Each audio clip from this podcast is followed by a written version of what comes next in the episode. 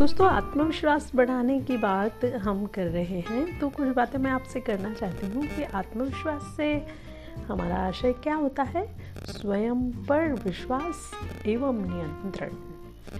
Believe in yourself हमारे जीवन में आत्मविश्वास सेल्फ कॉन्फिडेंस का होना उतना ही आवश्यक है जितना किसी फूल में खुशबू का होना।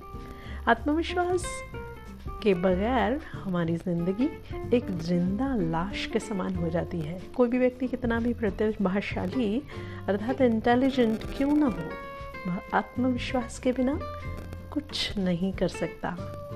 तो दोस्तों, आत्मविश्वास को कैसे बढ़ाना चाहिए?